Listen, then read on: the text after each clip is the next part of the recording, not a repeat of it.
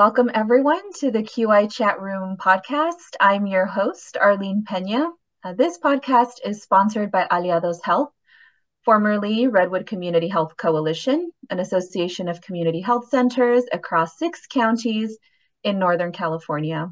We seek to bring you relevant topics from the health centers, focusing on sharing best practices and new information on quality improvement at community health centers and community based organizations. We've been hosting these podcasts since fall of 2019, and we hope you join us in the latest uh, health topics. To our live audience uh, joining us today, thank you so much. And a note that we will hold a Q&A at the end of the session. But in the meantime, please feel free to add your questions into the chat.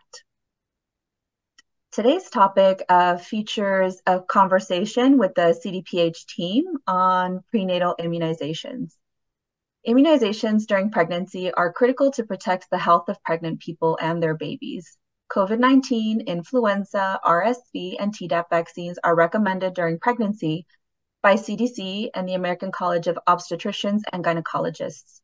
Unfortunately, immunization rates among pregnant people are low. During the 2022 2023 season, less than 50% of pregnant people received influenza vaccines. There are also significant disparities in prenatal immunization rates by race, ethnicity, and insurance status.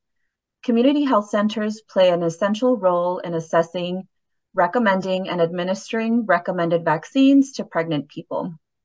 In 2019, Aliados Health, then Redwood Community Health Coalition, partnered with the California Department of Public Health and received funding to improve prenatal immunization rates by engaging health centers across our network in four counties of Napa, Sonoma, Yolo, Yolo, and Marin, which expanded to also include Solano and Contra Costa in 2022. Today's podcast episode uh, features the California Department of Public Health and the Aliados Health uh, team who have worked with health centers to lead the prenatal immunization multi-year project. So I want to take this time to introduce our panelists. Katerina Liu, MD, MPH, is a public health medical officer with the immunization branch at the California Department of Public Health. Her work uh, focuses on the promotion of COVID 19 and routine vaccination in adults. She received her medical degree from the University of California San Francisco School of Medicine and completed her residency in internal medicine and preventive medicine at Kaiser Permanente San Francisco and UCSF. Megan Megdulay-Sven has worked in the immunization branch of the California Department of Public Health since November of 2019 as, as a research data analyst. Before working in public health, she was a lead over all clinical research for Level 2 Trauma Center in Reno, Nevada. She graduated with her MPH from the University of Nevada, Reno. Nisha Gandhi has worked in the immunization branch for over 20 years, focusing on adult immunization activities. Nisha has been involved with the state influenza vaccine program, the Vaccines for Adults program, and COVID 19 vaccine rollout efforts. Brittany Quee is, adult, is an adult immunization project specialist with CDPH. Her role focuses on supporting partner organizations in their adult immunization and quality improvement activities. And at this time, I'd also like to acknowledge the Aliados Health team that has supported this work over the years. Valerie Nib, QI data analyst, Margot Garlica, um, data analyst, Ashley Scuroloni, QI program coordinator two, Michelle Rosacci, director of programs, Arlene Pena, QI senior program manager. So I'd like to uh, start us off um, by handing it to Michelle Rosacci, for an introduction and overview of the project, uh, starting with the first two years. Michelle? Thank you, Arlene, and hello, everyone. I'm excited to share some background about this partnership between the amazing team at CDPH, Aliados Health, CPCA, and the health centers to improve prenatal immunization rates in community health centers. So the purpose of the project was to explore potential reasons for variability across community health centers as well as the limitations of using electronic health records, population health software, and the immunization registry for assessing prenatal immunization levels and use that information to develop preliminary recommendations for use of immunization assessment data for practice improvement. So we started in 2019. So the first year, we uh, the focus was on workflow assessments. We interviewed eight of the health centers and collected data from nine health centers to assess prenatal flu and Tdap vaccinations in our community health centers. We documented workflows and we found more challenges with flu compared to Tdap. Um, the high performing health centers were focusing on um, staff training on language and scripts. They were doing motivational interviewing. Uh, they were focusing on vaccines early in the pregnancy. And the low performing sites were not doing staff trainings. They were not using the presumptions, presumptions approach. And some of the barriers that we identified were um, fear of needles, uh, conspiracy theories, um, anti vaccination, um, fear of flu shot, and uh, a component of the project was also focused on the California Immunization Registry, matching and improving data from the electronic health record. So in 2020, 2020 to 2021, we focused on some quality improvement projects that were led by the health centers. Um, during the assessment process, we did identify future um, next steps that health centers were interested in focusing on. And so many of the QI projects were selected from that we also developed a driver diagram for Tdap and flu um, with change concepts that health centers could select from for their uh, QI projects. These projects included performing California Immunization Registry reconciliation for patient flu vaccines to have more accurate patient data. Um, a health center focused on improving documentation of vaccines, uh, for example, documenting the status on their OB spreadsheet. Uh, there was more consistent assessment of the prenatal immunization rates using the EHR data, uh, we identified lists of patients due for prenatal Tdap and contacted them to schedule appointments. Improving patient education through flyers was a strategy, um, as well as discussing Tdap vaccination earlier with pregnant patients. We also surveyed patients who refused uh, immunizations to learn more about their reasons. Um, and one health center had MAs offer the vaccines using the presumptive language, and they provided a script and tracked those who declined and then reoffered the vaccine over time. So some of the takeaways from these projects included um, adding the uh, California Immunization Registry data consistently improved immunization rates. Um, so that was exciting to learn. Most health centers did see improvements in their PDSA cycles. Um, however, COVID-19 complicated many of the projects, as you can imagine, the timeline 2020. Um, so resources to focus on prenatal QI projects were limited, and the number of patients seen during the cycles were often low. Um, so that was our, our first phase of the project, and I'm going to pass it over to Arlene to talk about how we built how we built on this. Great, thanks, Michelle. In year three, we expanded to include COVID-19 immunizations with the goal of increasing COVID-19 immunization rates through enhanced partnerships with community-based organizations. So we developed a COVID-19 vaccine driver diagram, and just uh, for reference, this is a commonly used uh, QI tool that the Institute for Healthcare Improvement describes as a visual display of a team's theory of what drives or contributes to the achievement of a project aim.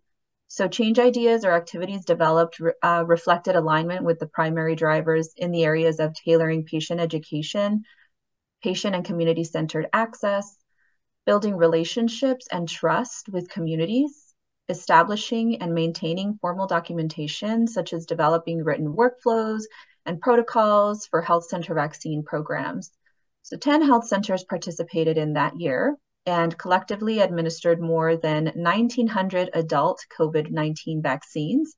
Participating health centers collaborated with over 20 community partners across the project period, with 20% resulting in formal or written agreements uh, with community partners, and 90% of the participating health centers identified um, that they would be able to sustain these community partnerships, which we thought was really great. Uh, community partnerships included schools, food distribution centers, churches, farms, and community health systems as well. Uh, health centers identified that the community partnerships were essential in establishing community trust and improving immunization rates. This project highlighted the potential to build on and leverage partnerships even when capacity is limited and create joint mes messaging about important topics of COVID vaccination working with external partners such as community-based organization takes time and so it's important to allow enough time to plan events to work through some of the potential technological and logistical challenges so something that health centers highlighted that is that it would be important to start these partnerships way in advance of maybe um, identifying an event to work on specifically together.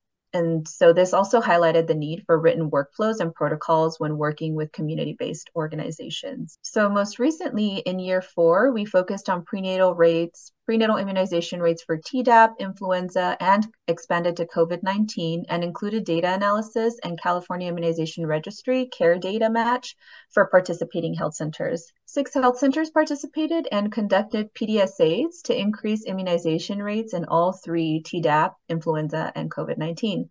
This year really reflected a time for health centers to review their workflows through reevaluations of their workflow assessments and uh, that were initially done in 2019 and re-implement and fine-tune some of the workflows that maybe became a bit fragmented post-pandemic and during the recovery. Finally, the CDPH and Aliados Health team have been working on developing a prenatal immunization assessment toolkit um, that will be published on the Aliados Health website soon. So with that, I'd love to hand it off to the CDPH team with uh, a request to highlight some of the notable notable data findings um, you have identified through the an analysis of data we've collected over the years. So maybe Megan, can you provide some highlights of findings or anyone else on the CDPH team? Yeah, I can do that, Arlene. Thanks so much.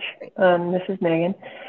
Um, so to give you kind of a background on the CAIR match process, um, the CAIR match process was actually originally created for health plans to compile a line list of vaccine records to calculate their HEDIS measures. But actually, based on the benefits um, we saw from this project, um, CAIR now offers the CAIR match for health centers as well. So you can find that on our immunization website and the CAIR website as well. Um, so the CAIR match process is actually a precise match based on first name, last name, and date of birth. And for this project starting off in 2019, there were only two vaccines recommended during pregnancy, which were the flu and Tdap. So from 2018 to 2020, we did the um, CAIR match just on um, flu and Tdap. And for in, just in the flu, we saw a 3 to 4% increase by including the CAIR match, depending on the year, and then a 1 to 2% increase for the Tdap.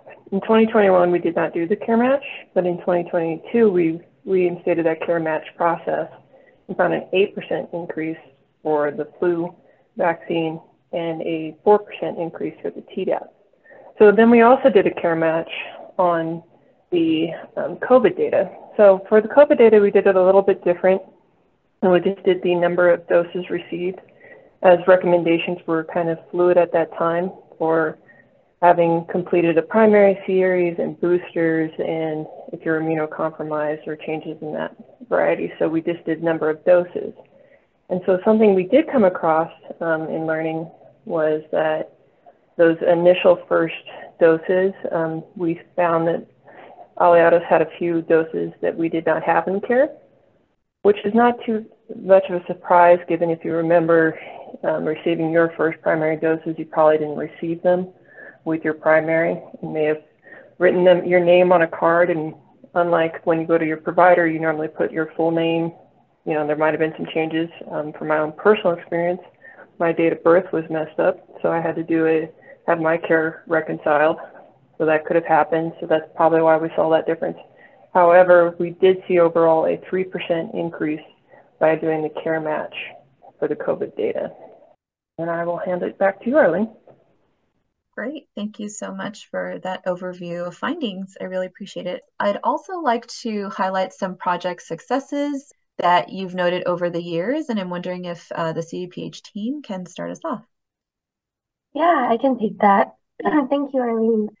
So one of the project successes that have been notable to us is just the engagement of community-based organizations and working with the different health centers through our specific grant funding. Um, the partnership has been really um, a great learning experience because CDPH kind of works on a higher level with guidance in terms of recommendations and things that are happening at the state level. So partnerships have been really important to understand, you know, what is happening on the ground at different health centers and within the community. And so it's been a, a good opportunity for CDPH to understand kind of what's happening within um, on the ground and within different clinics um, and understand how they are responding to what's happening in disease trends in response to state policies and programs. So um, this partnership is really important in understanding kind of what practices and interventions are working for the folks that are delivering vaccines. Um, and then it's helpful for us to understand what are notable practices that we can kind of share um, and, you know, share across um, a variety of populations and organizations doing the work. Um, and then also um, one of our big projects that Aliados has really been developing um, with some consultation from CDPH um, is this toolkit that we talked about um, for prenatal immunizations. And there's a lot of great resources um, and components that, you know, the users will be able to kind of access anywhere from understanding like how to assess prenatal immunization rates, kind of examples to help clinics work through that, as well as like understanding um, workflow assessments and helping health centers support um, establishing a, a, baseline for their immunization rates. And so that toolkit will be published soon, um, but the context around it, we're hoping it'll be a resource that is actionable um, and that will help clinics be able to um, adapt it to prenatal immunization, but towards a variety of different diseases um, not just the ones that are listed in the toolkit, but just a good example and templates for, for folks to use as they're trying to embark on um, improving the quality of um, vaccine delivery and just vaccine infrastructure at their health center. Great. Thanks, Brittany. Yeah, I'd also just want to highlight like one of the successes and of this project is all of the tools that we've developed over the years that health centers will have access to um, like the driver diagrams. Um, so I think that's that's really great, and I just think always um, being able to focus on this work through grant funded projects is is a really great asset for health centers um, to be able to designate this time to focus on these um, in these areas. I see some of our health centers uh, joining us in the live audience um, who have participated in this uh, work in previous years. And so, if at any point you have any insights to share as we move forward, feel free to come off mute and maybe share some things that you've identified um, have been successful within your your work in this multi-year project. Maybe to the Aliados Health team or other CDPH uh, team members, any other successes that you've identified over the years? Uh, thank Arlene, this is Valerie. I just wanted to comment during the um, grant cycle when we were working with the community-based organizations. One of the outcomes of that was that it wasn't specific to COVID vaccine. They reached out to families and children's and um, you know increase the uh, school-aged immunization. So there were there was more than just the COVID piece of that, which was pretty remarkable in my mind. Absolutely. Thank you for pointing that out, Valerie. They took this opportunity and leveraged this opportunity to co-administer other vaccines. Um, and I agree with you. I think that was a very successful point to highlight. And the partnerships that they made that they will continue to sustain and the new partnerships that they formalized.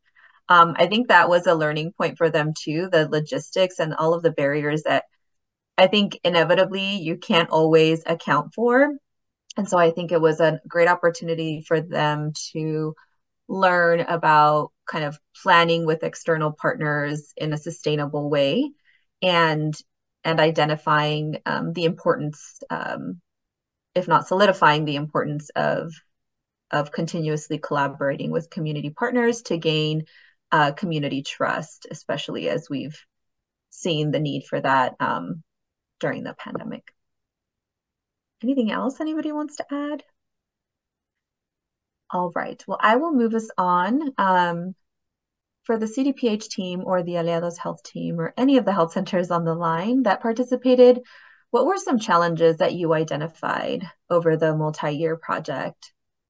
Hi, Arlene. This is Nisha. I'll go ahead and start with what we saw at the CDPH level. I just want to say that we were very impressed with all the hard work that happened over the last several years. And uh, the challenges that we have seen are usually challenges that are not exactly in our control or anyone's control.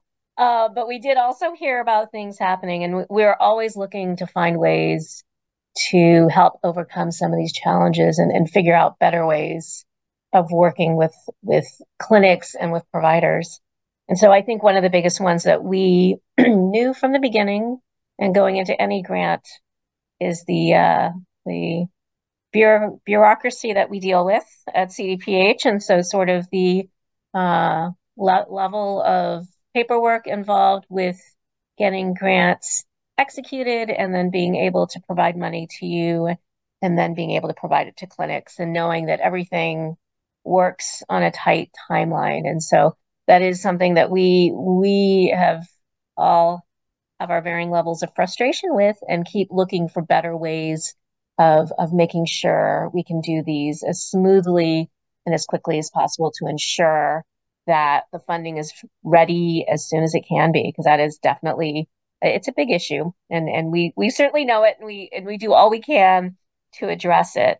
The other one is and i don't even know if it's the elephant in the room anymore it was the pandemic that completely changed everything right? So it it altered so many things and so many processes and this grant was barely we barely started the grant when covid hit and so having to switch gears a little bit and having to figure out what made sense and what were ways to work around the, the change in how clinics were operating. Uh, that was, of course, massive, but I, I do applaud all of you in your clinics for doing all that you did during the pandemic and and continuing with some of the grant work as well because it was it was a challenging time. We also knew that flu vaccine acceptance rates continue to be less than optimal. And in some ways, um, we we saw it go up a little bit as COVID vaccine came out, which was interesting to see. And then now we have our new challenge, which is, uh, I think, vaccine fatigue might be the right term for it, but also in particular with COVID 19 vaccines and sort of learning how to rebuild the trust and enthusiasm that we saw for COVID vaccines back in 2020, 2021, and that really waned. And, and now, with the vaccine that's out there now, knowing just how low coverage levels are for adults. And so, it is certainly um, something that we are aware of and uh, are looking for ways to to figure out how do we rebuild trust and and maybe it is a slow build just the way flu was for a long time is just over time uh, we continue and, and it'll help i think once there is a very consistent recommendation for covid-19 and if it does turn into an annual vaccine along with flu along with rsv then we have a recommendation that's easier to package and and to get folks uh, buy-in on the other thing that i wanted to address also is that we are very proud of our Vaccines for Children program, which has many of your clinics enrolled and does an incredible job of providing all ACIP recommended vaccines for children on Medi-Cal and or uninsured kids. Uh, our VFA program, Vaccines for Adults program, is structured very differently and is a much smaller program. And our Vaccine for Adults program is only intended for uninsured adults and um, we we recognize the struggle that has, and even with that small sliver of a population in California, we we don't have enough vaccine supply. It is a very much budget based program, and um, we would love and and it, and it is a it is federally supported. So um, we would love to have a program similar to VFC where you could incorporate um, more Medi-Cal adults into a program, but that that is not not on the horizon anytime soon. But we recognize that the cost of vaccine, um, the upfront cost of vaccine, is high, and there seems to be more and more adult vaccines coming out, and so all of that, um, and, and, I don't believe we will ever see a cheap vaccine again, and so um, the cost, you know, the cost of vaccines will always be I think, a hurdle in some ways initially um, for clinics uh, and for a lot of providers. So, just tying into that, um, what was amazing to see with the COVID 19 vaccine, uh, the initial rollout was it being completely paid by the federal government. And so, coverage was not a problem, reimbursement wasn't a big of an issue. And now we've switched out of that for all other vaccines. And I do think that the sort of struggle with payment uh, is something that we know is an issue and uh, needs to be uh, addressed. And, and that's certainly a much bigger policy uh, issue that, that we recognize is there, um, but certainly something that we continue to talk to our colleagues at DHCS about. Uh, and I, then I think we've got one last thing data related. So Megan, did you want to talk about documentation? If not, then I can just quickly jump in. So the other thing that we do notice about um, challenges has to do with um, how the recommendations from CDC to document to document and it and or administer uh, differs between vaccines and between clinics. So uh, just the, the the challenges in getting the right documentation for the different vaccines that are recommended by ACIP. So I think I will stop there, Arlene, and turn it back over to you and see if anyone else has any barriers or challenges they want to identify. Great. Thanks so much, Nisha. I would just definitely echo, you know, the the challenge of uh, especially flu vaccine acceptance and um, you the limited um, availability of um, vaccines in a you know exactly what you mentioned. So i think that's something from we've heard from health centers and i think it's something that you are it's constantly on your agenda to to move forward in a positive direction. So i would just echo that some of the things you've highlighted. I'd also like to discuss, um, ask the CDPH team if you could speak on why funding this work is so important and uh, CDPH's role in continuing to support this work. Thank you. Uh, so um, we at CDPH continue to see adult immunizations as a priority. Mm-hmm. Uh, we, uh, as I mentioned, a few of our programs, we do have a few programs in place that offer vaccines for adults, although they the eligibility will vary by program. So we do have, as I mentioned, the Vaccines for Adults program. Right now we have our Bridge Access program, as well as our State General Fund flu um, program as well. Uh, we can provide technical support and some guidance on policies and expertise as needed uh, as clinics are figuring out or fine tuning their own processes. So this was a five year grant that we received from CDC, and it this is the final year of the grant right now. Uh, we will be paying very close attention to see if CDC releases any other RFAs around this. Um, my sense is that because of COVID, um, COVID 19 vaccines, there's been generally a more a, a larger interest in adult immunizations in general at the federal level. So it is certainly taken on a much bigger role and a larger interest at the federal role um, than it has in the past. So uh, we're hoping that that translates into uh, additional projects, into additional funding for anything related to adult immunizations. Uh, we don't know much at this point about additional funding past June of 2024, but we will certainly um, pay attention.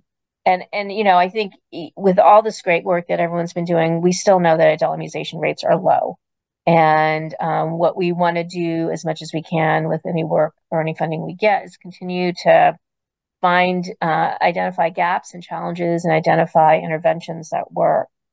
So this is this is all um, it's all positive news as we uh, continue to see adult immunizations still as a main focus in many ways, but we will keep our eye out and uh, keep looking for additional opportunities for funding.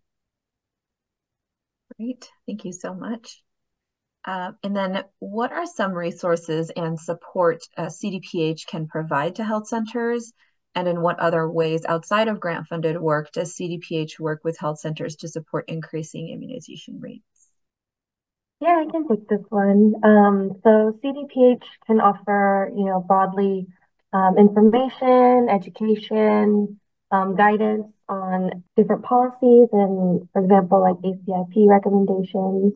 Um, and so, like Nisha mentioned, uh, we do have a lot of programs that are ongoing and working with health centers and providers to provide um, vaccine supply, um, as well as some guidance on, you know, how to uh, adjust to different um, policies and, and programs.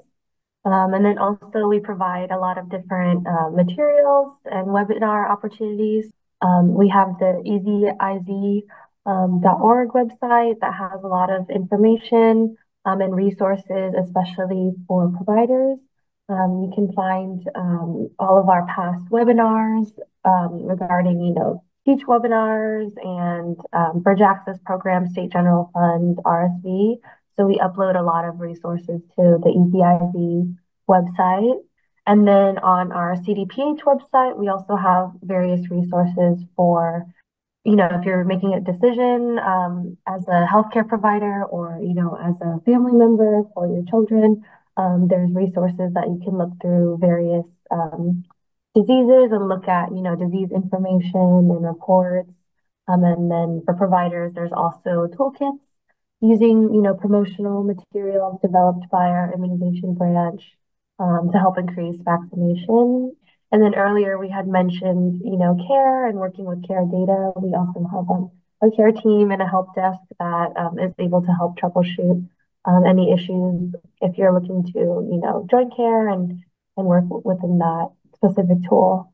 Um, so at CDPH, um, you know, we're really just looking to provide as much um, information um, as possible and make sure that folks are, um, you know, connected to us and, and um, continue that network. Great. Thank you, Brittany. Well, I think that at this time, I'd like to just open it up for any additional comments, general comments from the Aliados Health team or the CDPH team on this multi-year uh, project. Um, I myself would just like to say thank you to the CDPH team uh, because this has been a very valuable multi-year project and it's really a reflection of how important it is to continuously work in this area um, of focus. And so um, it's been a really valuable partnership, I think, not just for our, um, the Aliados Health team, but also for our health centers. Um, so just a big special thank you to you. All right, well then if, I think with that, I'd love to open it up for questions from our live audience.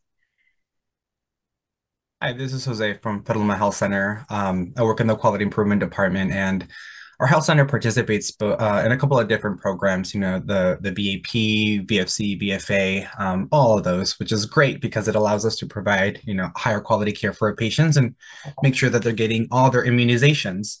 Um, the one thing that I have personally found a little bit more difficult is um, really utilizing the VFA program to its fullest potential. And I say that because with the VFC program, we have the ACPI recommendations. So it's easier to follow a plan, right? Babies, you know, when they're born, their immune system isn't set up to really help fight off some of these uh, infections or diseases.